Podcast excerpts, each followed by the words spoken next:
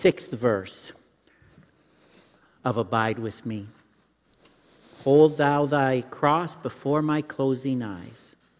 Shine through the gloom and point me to the skies. Heaven's morning breaks and earth's vain shadows flee. In life and death, O Lord, abide with me. Famous last words. When famous people die, their last words often go down in history as pearls of wisdom or funny one liners or nothing at all. So here's a selection of some of the more famous last words. We're going to talk about last words. Beethoven, friends applaud, the comedy is over.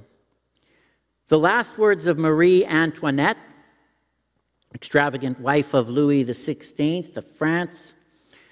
While on the scaffold, she accidentally stepped on her executioner's foot. Pardon me, sir, I meant not to do it. Second later, he chopped off her head. The last words of James Donald French. Remember that name. Convicted murderer and the last criminal ever executed under the death penalty in Oklahoma. After killing a cellmate, he was sentenced to death by electrocution. In the death chamber, he shouted these words to the members of the press who were there to witness his execution How's this for your headline? French fries. Okay, well, I'm just. Humphrey Bogart, founding member of the hard drinking, heavy smoking rat pack, rat pack, he was diagnosed with uh, esophageal cancer in 54. He did little about it until it was too late, and he died in 57. Last words I should have never switched from scotch to martinis. As Benjamin Franklin lay dying at the age of 84, his daughter told him to change positions in bed so he could breathe more easily. Franklin's last words were A dying man can do nothing easy. The last words from the mouth of statesman and great orator Winston Churchill before slipping into a coma I'm bored with it all. He died nine days later.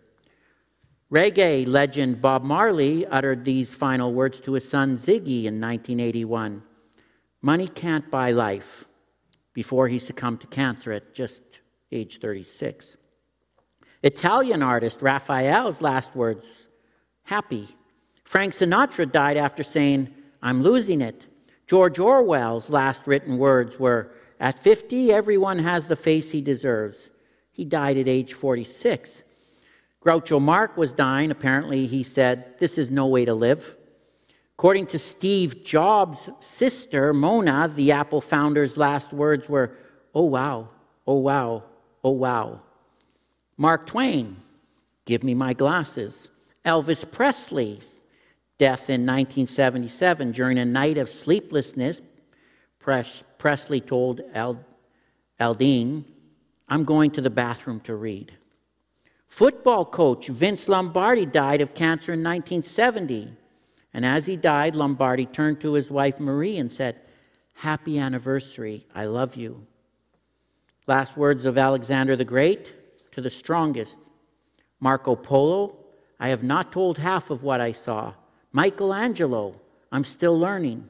Leonardo da Vinci, I have offended God and mankind because my work did not reach the quality it should have. Actor Michael Landon, this is for Marilyn, best known for Little House on the Prairie and Highway to Heaven, died of cancer in 1991. His family gathered around his bed, and his son said it was time to move on. And Landon said, You're right, it's time. I love you all. On January 23, 1546, Martin Luther traveled to Eisleben, his hometown, to adjudicate a family dispute between two brothers, the Counts of Mansfield. They reconciled. However, Luther, 62 years old and weary of the many demands on his life, fell ill. Knowing the end was near, he wrote his last will and testament. It began with these words I am well known in heaven, on earth, and in hell. And Luther's last words before he died reported, We are beggars. This is true. Hmm. I've had the experience of being at the bedside of dying people and even seeing them take their last breath. These days, with the evolution of palliative care, there's not a whole lot of talking done by the dying. These days, modern medicine can provide comfort care with some pretty powerful drugs that can alleviate a lot of the physical pain that is associated with some disease and with dying. The side effects, however, of these wonder drugs is they affect the dying person's ability to think clearly or even communicate what we call their lucidity. And this can add to the frustration of dying. It's often a hard decision for families and the dying. Relieve the excruciating physical pain of the dying and the emotional pain of the family watching, or grin and bear it to have a few more short, painful, maybe meaningful conversations with their loved ones. The point is, death is never dignified. I know there are some around who believe we can make death beautiful. I think that's what euthanasia means, that crowd. The Bible tells us that death is like a robber and a thief.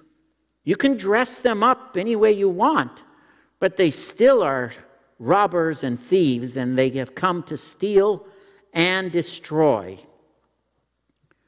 Rarely does someone say something profound or meaningful and then immediately take their last breath.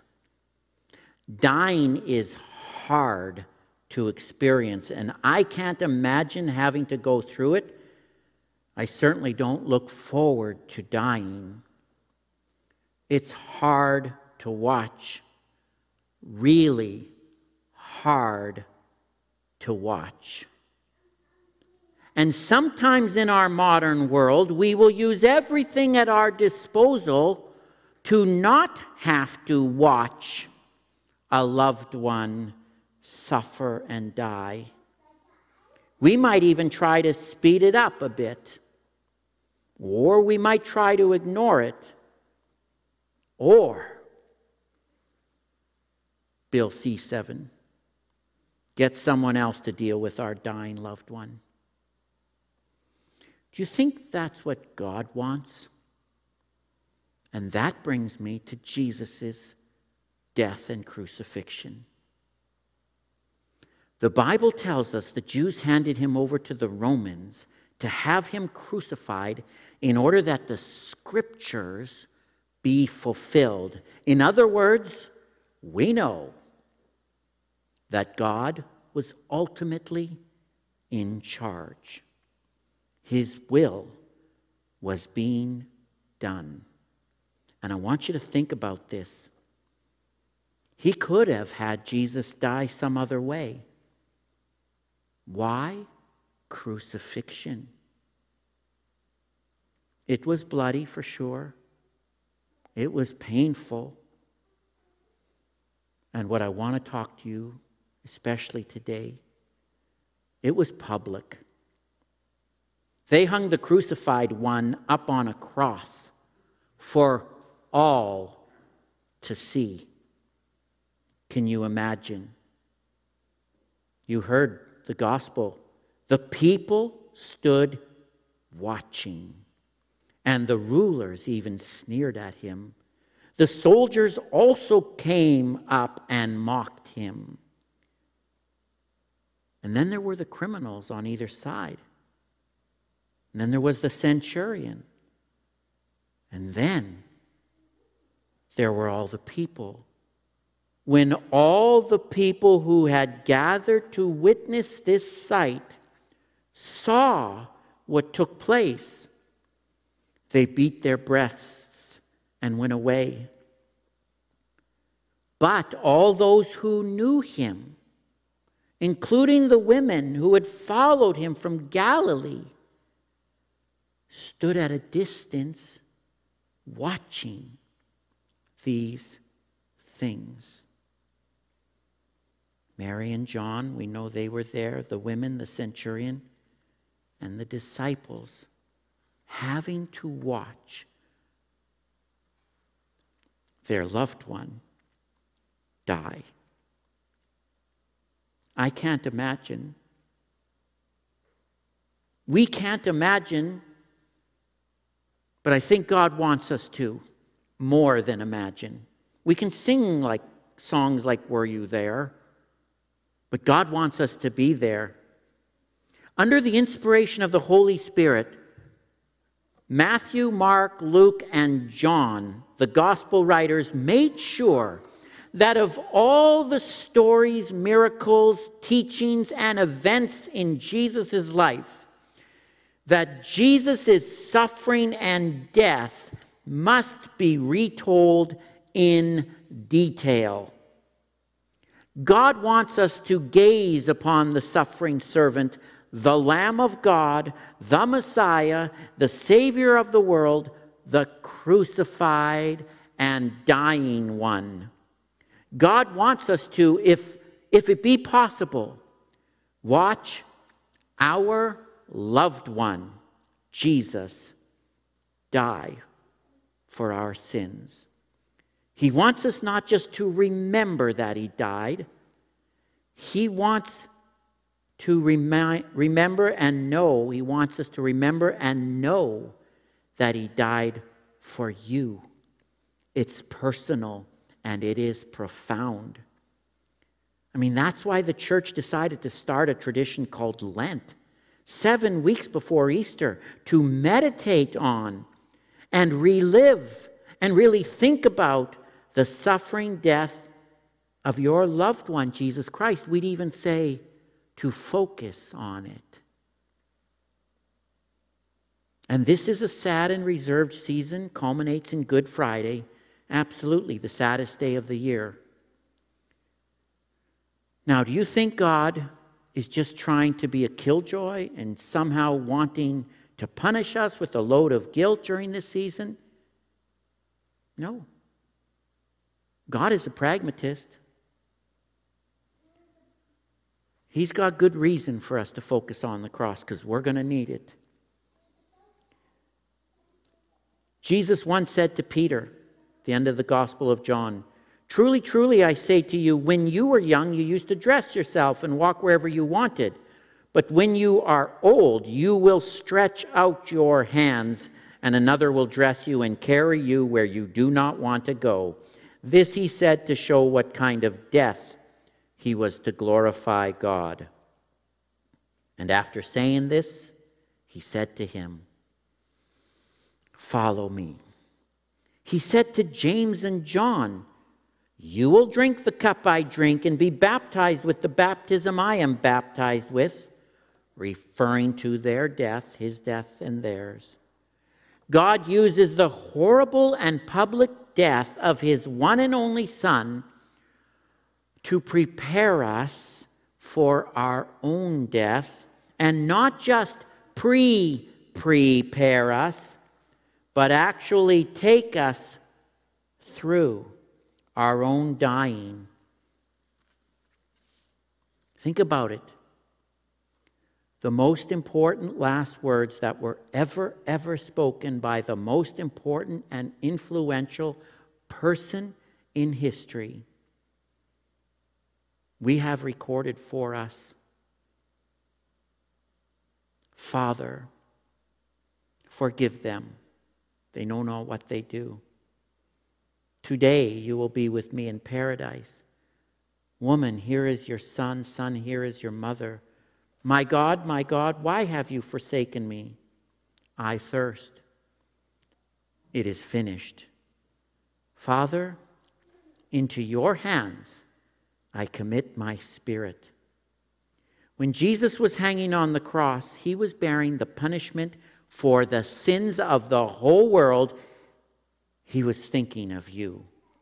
He was crucified for you. He died for you. It only seems right, and it, it, it appears to be God's will, that if and when we come to die, we would have Jesus on our mind, his death, and his resurrection.